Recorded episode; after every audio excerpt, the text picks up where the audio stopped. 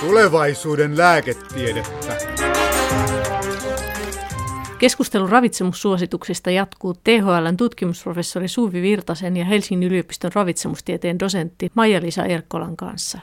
Keskustelun alkupuoli on kuunneltavissa erillisenä osiona. Minä olen Mari Heikki. Näitä ruokavalioita on tosiaan ihan hirveä määrä, niin yksi semmoinen, mistä paljon on viime vuosikymmeninä puhuttu jo, on tämä karppaus, jolla on myös sitten erilaisia muotoja. On Atkinsia ja on vähän ylihydraattista ruokavaliota ja kaikkea vastaavia, niin miten se näiden ravitsemussuositusten pohjalta, niin mitä siitä voidaan sanoa? No, sanoisin ensin, että hiilihydraattiahan tulisi olla pääasiallinen energialähde. Sen takia suosituksissakin hiilihydraattien energiaosuudeksi on laitettu noin 50 prosenttia. Eli sitten kun niitä hiilihydraattien lähteitä lähdetään vähentämään sieltä ruokavaliosta, niin hiilihydraattipitoisista tuotteista usein tulee pääasiassa ravintokuitu meidän ruokavalioon, niin se usein se suuri ongelma siellä on, että sit se kuidun saanti laskee. Eli se haastaa sitä riittävää ravintokuidun saantia, joka keskimäärin suomalaisella muutenkin haastavaa saada pysymään suositusten rajoissa. Plus sitten helposti tässä karppaamisessa toi rasvan laatu huononee, eli sitten siellä tyydyttyneen rasvan osuus kokonaisrasvan määrästä kasvaa. Eli siinä on sellaisia vaaroja siinä ruokavaliossa, että pitäisi olla aika hyvä koostamaan ruokavaliot, jotta sen saisi sitten pysymään terveyttä edistävänä. Et yleensäkin näistä ruokavaliorajoituksista, että mitä enemmän niissä on rajoitettuja ruokaryhmiä ja tiukkoja kieltoja, niin sitä suurempi riski on riittämättömälle ravintoaineiden saannille. Ja myös sitä pienempi todennäköisyys on sille, että jaksaa noudattaa ruokavaliota pitkään. Mutta haluatko Suvi jatkaa tästä? Ei, tämä oli aika tyhjentävä selitys mun mielestä. Että, että tavallaanhan siinä on se, että ei siinä oikeastaan ole mitään oikein osoitettuja hyötyjäkään siitä hiilihydraatin vähentämisestä, että se on niin päinvastoin. Jossain on ilmeisesti se on osoitettu osittain, että laihdutuksessa se voi olla tehokasta. Vai onko sitä osoitettu? Ei, mun mielestä ei ole osoitettu vakuuttavasti. Eli siitä jonkin verran on tutkimusta, mutta semmoista vahvaa näyttöä siitä on, että se olisi jotenkin tehokas laihdutuskeino, niin ei ole. Ei tota, ole. Joo, siinähän on ollut semmoisia lyhytkestoisia laihdutushyötyjä, on haettu sillä, ja, ja sehän voi perustua ihan siihen, että hyvin radikaalisti muutetaan ruokavalioa ja ruvetaan sitä tarkemmin seuraamaan niin sekin voi olla jo sen vaikutuksen takana. Mutta niin kuin sanoin, että pitkäaikaisesti noudatettuna sit siinä alkaa olla terveydelle haitallisia ominaisuuksia, että sitä ei mitenkään voi pitkäaikaiseen, pitkäaikaisesti noudatettavaksi suositella. No, tässä on sitten esimerkiksi tämmöinen paleoruokavalio, sekin on tämmöinen vähän hiilihydraattinen siinä on sitten lihaa ja kalaa ja vihanneksia ja juureksia, mutta monessa näissä muissakin on, että ei semmoisia kovin paljon ainakaan suositella sellaisia makeita hedelmiä, jossa on siis hedelmäsokeria. Niin onko se oikeasti, niin kuin, kun aika monesti törmää siihen, että sanotaan, että tai ei suositella tämmöisiä makeita hedelmiä, koska niissä on hedelmäsokeria. Niin miten tähän pitäisi suhtautua? No tietenkin kaikessa, myös makeissa hedelmissä, niin se, jos ne alkaa olla ruokavalion pääasiallinen tai merkittävä esimerkiksi energian lähde, niin silloin pitää miettiä, että onko ruokavalio yksipuolistunut liikaa. Eli mikään yksittäinen elintarvike, oli se sitten vaikka vadelma, niin suurissa määrin syötynä, jos se yksipuolistaa ruokavaliota, niin ei ole hyödyllinen. Mutta tähän makeuteen varmaan liittyy paljon tämmöistä tottumiskysymystäkin, että sitten äh, ihmisethän on, hakee sitä makeutta ja ruokavaliosta miellyttävyyttä eri ruoka-aineista. Eli mä kyllä pitäisin vähän huonona ohjeena sitä, että sitä sokerin saantia lähdetään rajoittamaan ensisijaisesti hedelmä- ja kasvisryhmästä. Että kyllä ne lisätyn sokerin pääasialliset lähteet, niin ne on makeutetut maitovalmisteet ja, ja juomat ja makeiset, että se on harvoin se sokerinkaan päälähde, siis mm. kokonaissokerinkaan päälähde siellä hedelmäryhmässä. Toki voi olla, jos joku on muokannut ruokavalionsa siihen suuntaan, ja silloin kannattaa miettiä, että pitäisikö esimerkiksi sitä hedelmää vaihtaa johonkin kuitupitoiseen kasvikseen.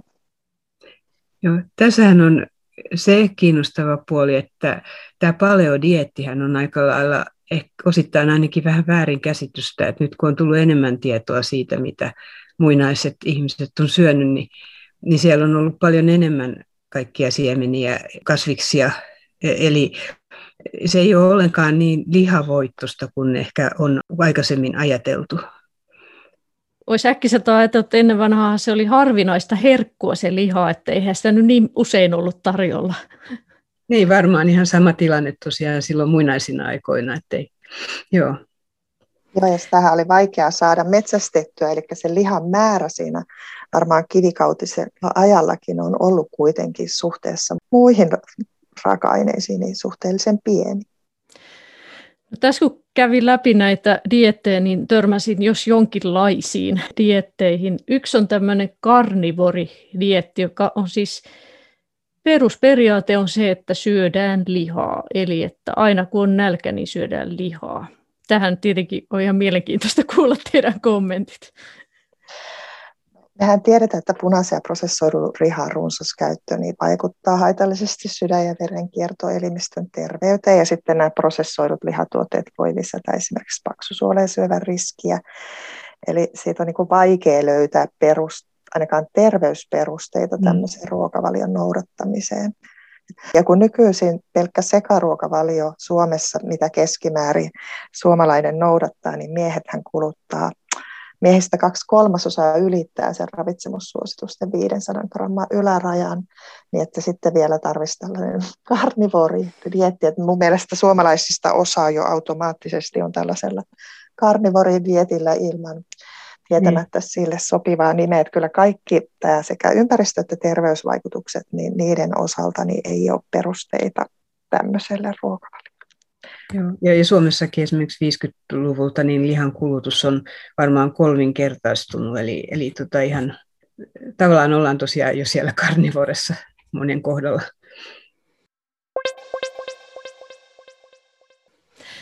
No sitten yksi, mihin törmää on ketogeeninen dietti, eli se idea on, että hiilihydraatteja syödään niin vähän, että elimistö menee ketoosiin, ja sitten se väite on, että ketoosi on hyvästä, eli että ketoosissa sitten tavallaan nälän tunne ei tule ja tämmöistä. Miten te tämmöistä, minkä takia pitäisi pyrkiä ketoosiin?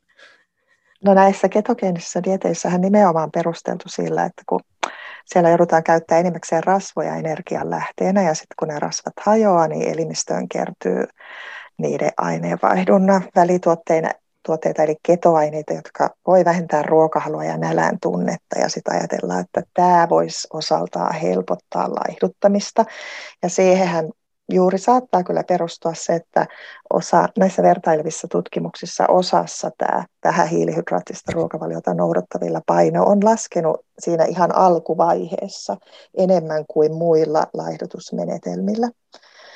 Mutta sitten tämä pitkäaikais, tämän, tämmöisen ruokavalion pitkäaikaisen noudattamisen ää, mahdollisuus, että yksilö pystyisi pitämään itsensä sillä ruokavaliolla plus sitten sen lisääntyvät terveyshaitat, niin ne kyllä on niin vahvat, että en lähtisi tämmöistä pitkäaikaisesti suosittelemaan kenellekään.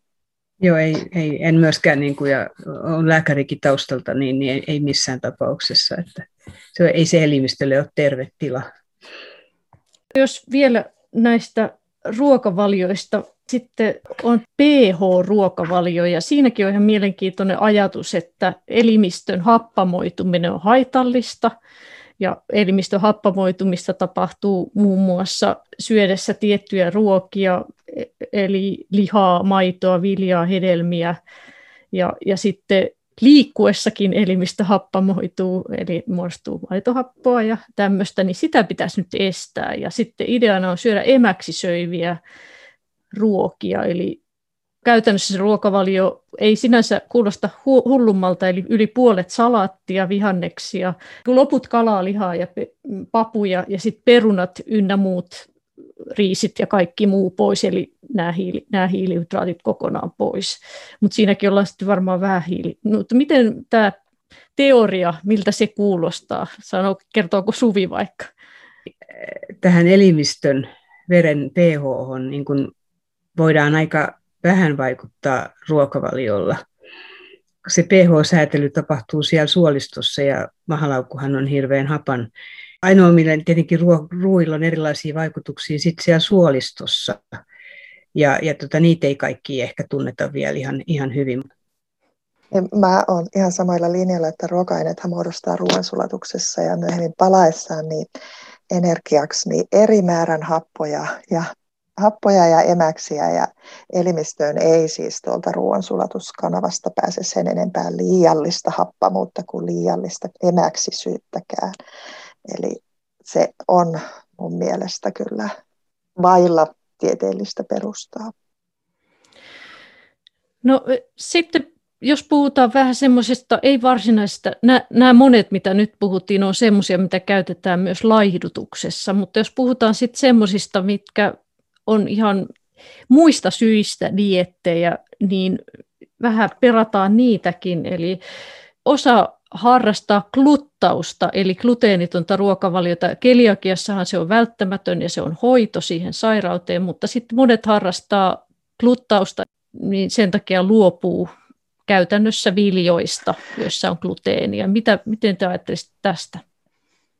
No me ollaan molemmat Suvin kanssa sattumalta keliaakikkoja. Ja jos me voitaisiin tämä ominaisuus itseltämme poistaa, niin me varmaan molemmat niin. mielellään palattaisiin fleksitaariseen, monipuoliseen, ihan ilman sairauden supistamista olevaan ruokavalion. Eli se, se, mitä siellä tapahtuu, niin on, että sieltä me joudutaan niin kuin terveysperustaisesti poistamaan tärkeät kotimaiset viljat, eli esimerkiksi ruis, sehän on ihan merkittävä suomalaisten kuidun lähde, ja se mikä siis, vaikka me ollaan asiantuntijoitakin, niin meillä on varmasti haasteellista niin kuin löytää sitten se sopiva kuitu, tai riittävä kuitumäärä ruokavalioon. Ja yleensäkin kaikissa näissä diettivillityksissä, niin sen lisäksi, että nämä haastaa sen ruokavalion terveellisyyden ja monipuolisuuden, niin nämähän haastaa myös sosiaalisuutta. Eli ruoallahan on paljon muitakin kuin ravitsemusmerkityksiä, että on tämä sosiaalinen merkitys ja sitten se, mikä sosiaalinen haitta siitä syntyy, että valitettava usein sitten meidän illalliset kiteytyy tai alkaa sen päivittelyllä, että kuinka me olemme hankalia, hankalia vieraita, kun meidän ruokavalio on rajoitettu. Mä ainakin olisi ihan heti valmis poistamaan tämä ominaisuuden itsellämme. Eli tämä, että se on nyt ollut muotivillitys, niin sekin varmaan osin pohjaa siihen, että osa haluaa sitten välttää hiilihydraattien saantia. Ja on pakko sanoa, että se on meiltäkin vaatinut asiantuntemusta, että me osataan koostaa sitten, korvata näitä suomalaisen ruokavalion peruselintarvikkeita vastaavilla muilla tuotteita, niin saati sitten, jos ei ole kauheasti kiinnostunut tai ei ole ehtinyt hankkia itselleen tämmöistä tietämystä, niin se on haastavaa kun keliaakikkuna tosiaan tiedän, että tämä on aika hankala ruokavalio. Niin en ihan ymmärrä sitä, että joku vapaaehtoisestikin tekee niin. Mä tiedän, että osa ihmisistä on aloittanut gluttauksen ihan sen takia, että niillä on jotain tämmöisiä suolistooireita, vähän niin kuin ärtyneen suolen oireyhtymää tai sen tyyppistä. Mutta mä taannoin haastelin yhtä ravitsemustieteilijää. Hänen mukaansa ei kannattaisi ihan tällaisissa tapauksissa, vaikka on suolistovaivoja, niin kokonaan hylätä ihan loppuelämäkseen viljoja. Se on ihan eri asia, jos on keliakia, koska silloin se on pakko lopettaa koko loppuiäkseen viljojen syönti, mutta tällaisessa, jos on tämmöisiä suolistooireita, niin voi olla, että sit, kun se suolisto pääsee siitä rauhoittumaan, eli välttelee jonkin aikaa, niin sitten voi olla, että pystyy taas lisäämään niitä viljoja takaisin ruokavalioon. Mitä ajattelette tästä? Ja toki varmaan tällaisessa, ruok- että jos on tämä, oikeastihan silloin pitäisi semmoista niin sanottua foodmap-ruokavaliota sopii, hän itselle sopivaa foodmap, siinäkin ihan suuri vaihtelu, niin etsiä mieluummin yhdessä terveydenhuollon ammattilaisen kanssa, että nämä yksilölliset kokeilut, niin se, jos se on, niin kuin sanoit, niin dietistä toiseen hyppelyä, niin se kyllä voi olla haitallista ja se on myös itselle väsyttävää, että minusta olisi paljon turvallisempaa, että sitten jos on tällaisia suolistoireita, että etsisi terveydenhuollon ammattilaisen kanssa siihen oikeaa sopivaa ruokavalioa.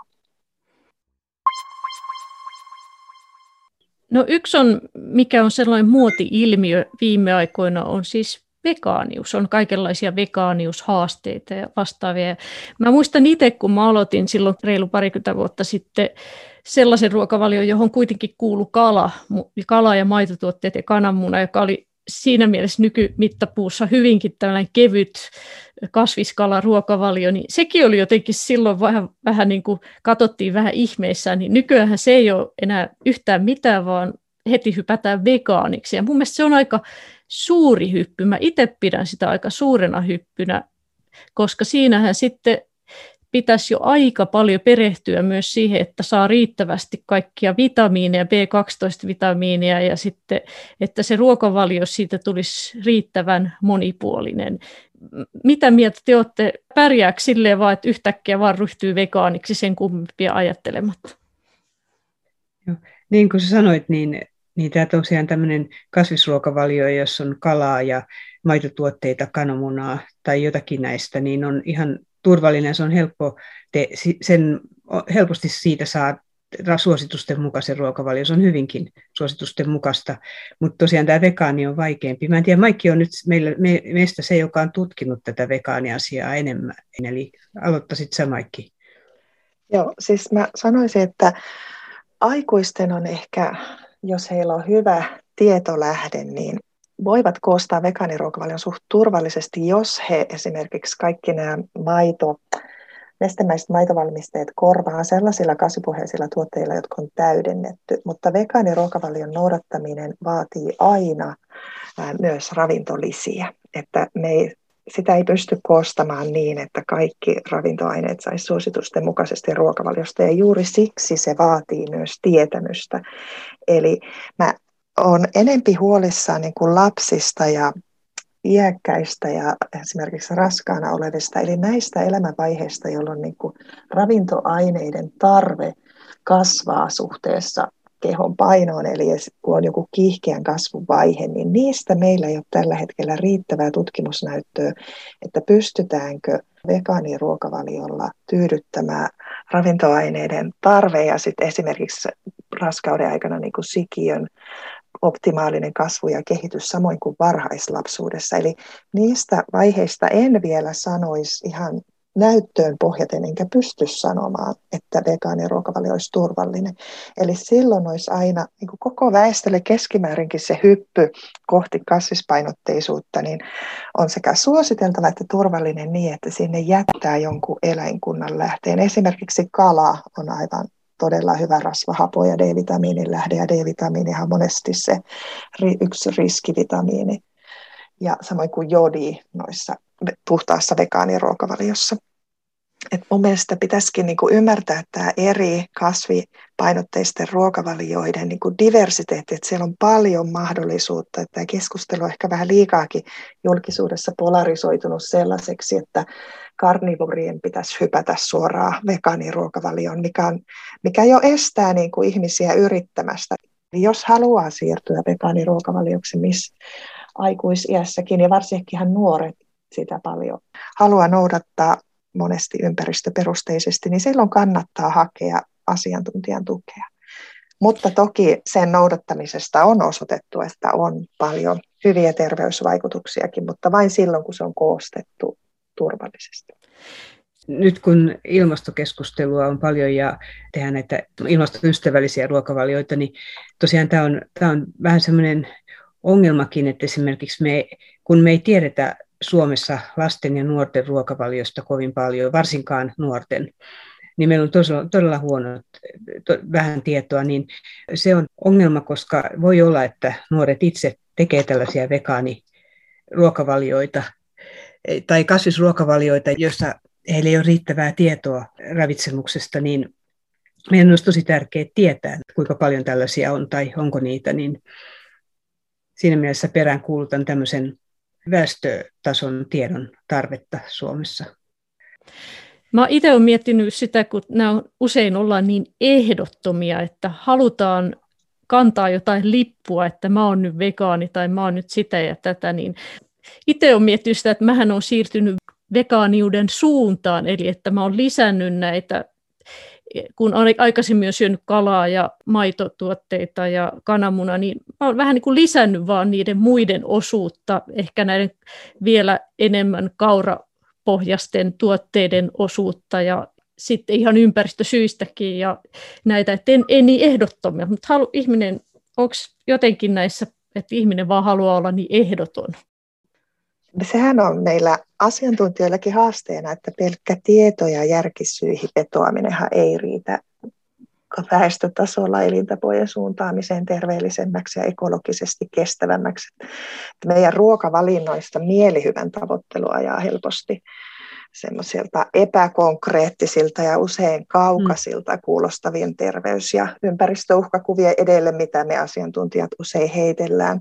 Eli mikä sitten motivoisi muutokseen, niin on osoitettu, että parhaiten elintapamuutokset onnistuu, jos ensinnäkin sillä yksilöllä on motivaatio, osaaminen sekä resurssit. Ja usein joku näistä puuttuu ja silloin mun mielestä yhteiskunnankin tehtävä, esimerkiksi juuri noiden nuorten suhteen, yhteiskunnan pitää tukea eri keinoin niin kuin sellaisen hyvän kasvi, kasvipohjaiseen ruokavalion siirtymän toteuttamisessa.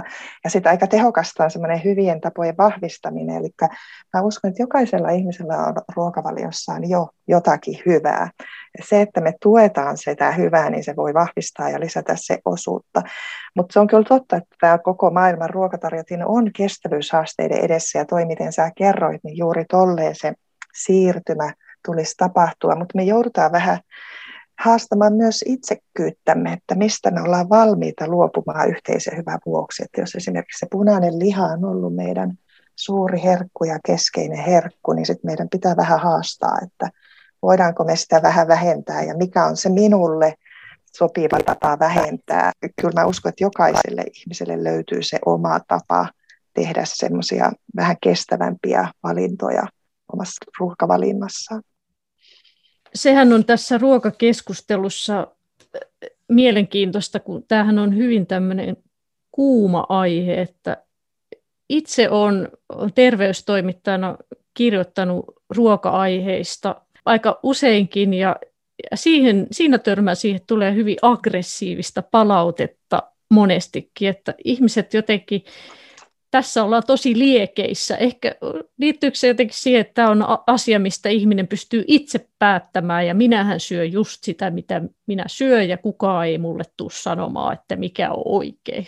Te olette varmaan myös törmännyt asiantuntijoina siihen, että tulee palautetta ja tämä on tämmöinen herkkä asia.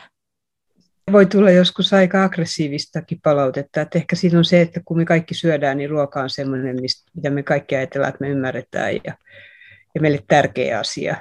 Sitten muutkin asiat kanavoituu ehkä sitä kautta. Mä ehkä lisäisin siihen, että kun ruokahan on myös identiteetin osoittamisen välikappaleet jo se ranskalainen kuuluisa gastronomi Brillat Savarihan sanoi aikoinaan, että kerro minulle mitä syöt ja minä sanon kuka olet.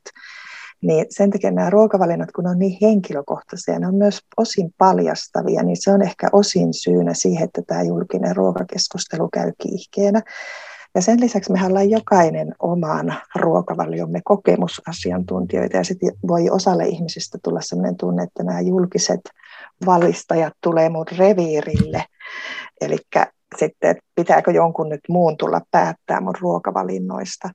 Ja sehän on totta, että mehän kaikki, vaikka olisi perhekin, niin silti perheen jäsenet, me valitaan silti siitä samasta ruokapöydästä erilaisia ruokia sen suhteen, että mikä on meidän mielentila ja minkälainen on sosiaalinen ympäristö. Ja niin pitäisi ollakin.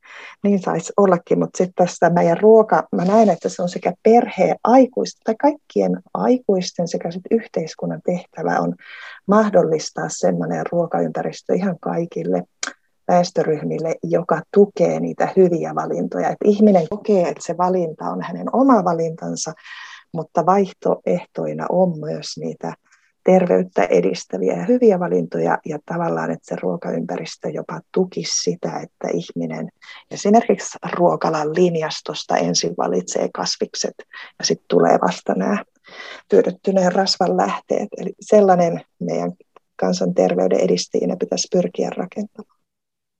No, jos palataan vielä näihin ravitsemussuosituksiin sen verran, niin ne on nyt sitten sitä tutkittua tietoa, eli käytännössä voiko sanoa, että siihen pyritään kokoamaan se tämänhetkinen tutkittu tieto, mikä olisi parasta ihmisen terveyden ja hyvinvoinnin kannalta. Ja sitten tässä varmaan huomioidaan näissä ravitsemussuosituksissa myös ympäristönäkökulmat, eli, eli tälle kokonaisuus tutkitun tiedon perusteella.